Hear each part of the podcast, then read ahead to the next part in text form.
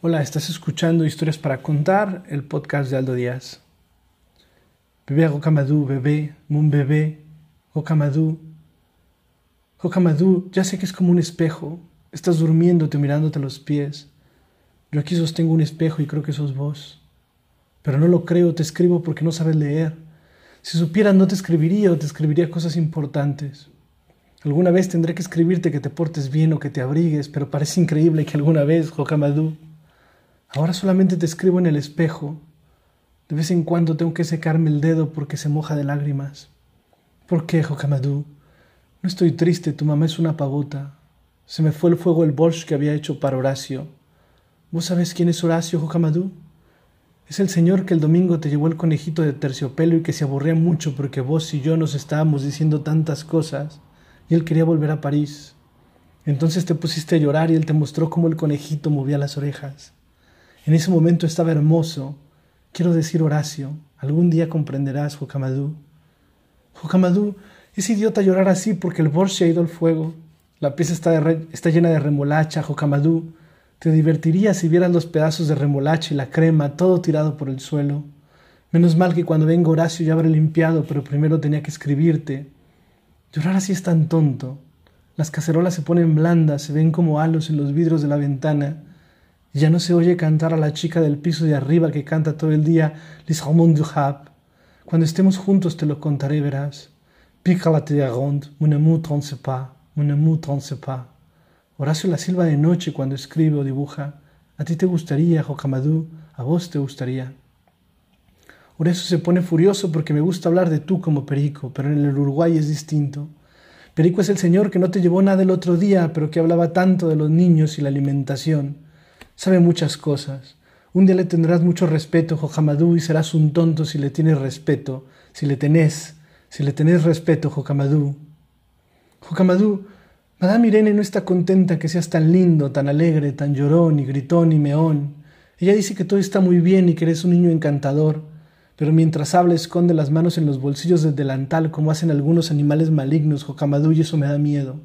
Cuando se lo dije a Horacio se reía mucho, pero no se da cuenta de que yo lo siento y que aunque no haya ningún animal maligno que esconde las manos, yo siento, no sé lo que siento.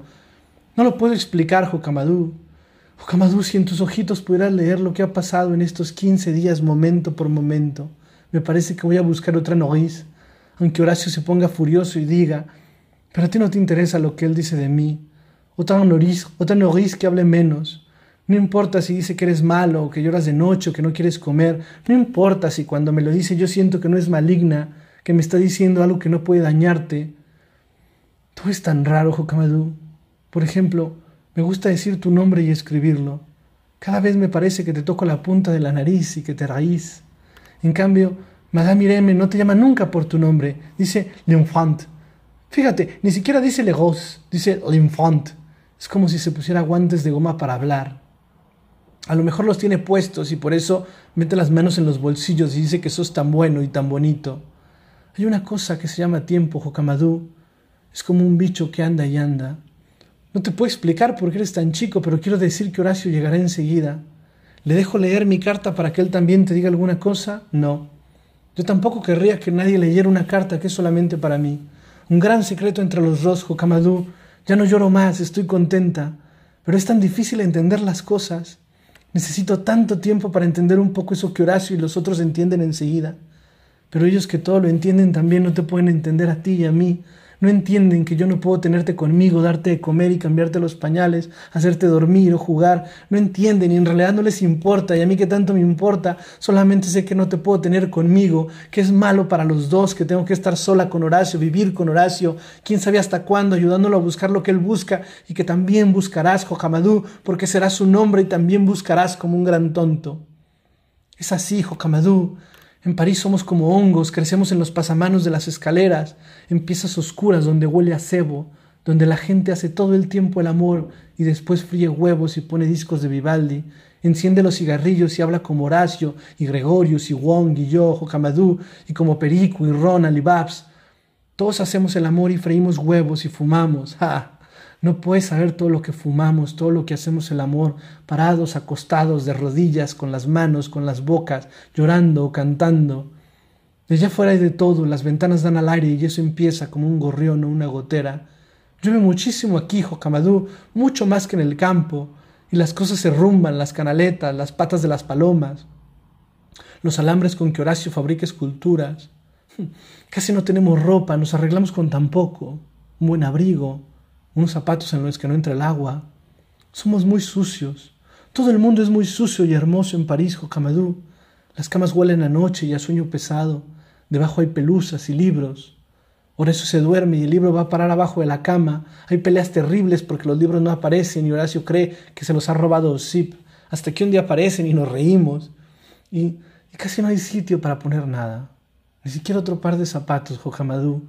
Para poner una palangana en el suelo hay que sacar el tocadiscos. Pero, ¿dónde ponerlo si la mesa está llena de libros? Yo no te podría tener aquí. Aunque seas tan pequeño, no cabrías en ninguna parte te golpearías contra las paredes. Cuando pienso en eso me pongo a llorar. Horacio no entiende, cree que soy mala, que hago mal en no traerte, aunque sé que no te aguantaría mucho tiempo.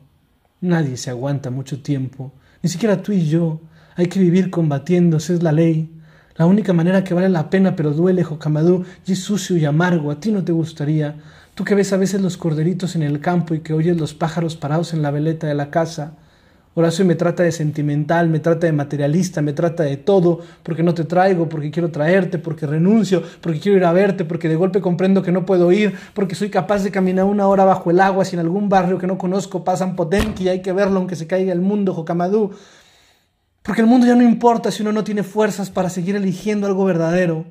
Si uno se ordena como el cajón de la cómoda y te pone a ti de un lado, el domingo del otro, el amor de la madre, el juguete nuevo, la gag de Montparnasse, el tren, la visita que hay que hacer, no me da la gana de ir Jocamadú y tú sabes que está bien y no estás triste. Horacio tiene razón. No me importa nada de ti a veces. Y creo que eso me lo agradecerás un día cuando comprendas, cuando veas que valía la pena que yo fuera como soy. Pero lloro lo mismo, Jocamadú, me equivoco, porque a lo mejor soy mala o estoy enferma o un poco idiota, no mucho, un poco, pero es terrible. La sola idea me da cólicos. Tengo completamente metidos para adentro los dedos de los pies. Voy a reventar los zapatos si no me los saco.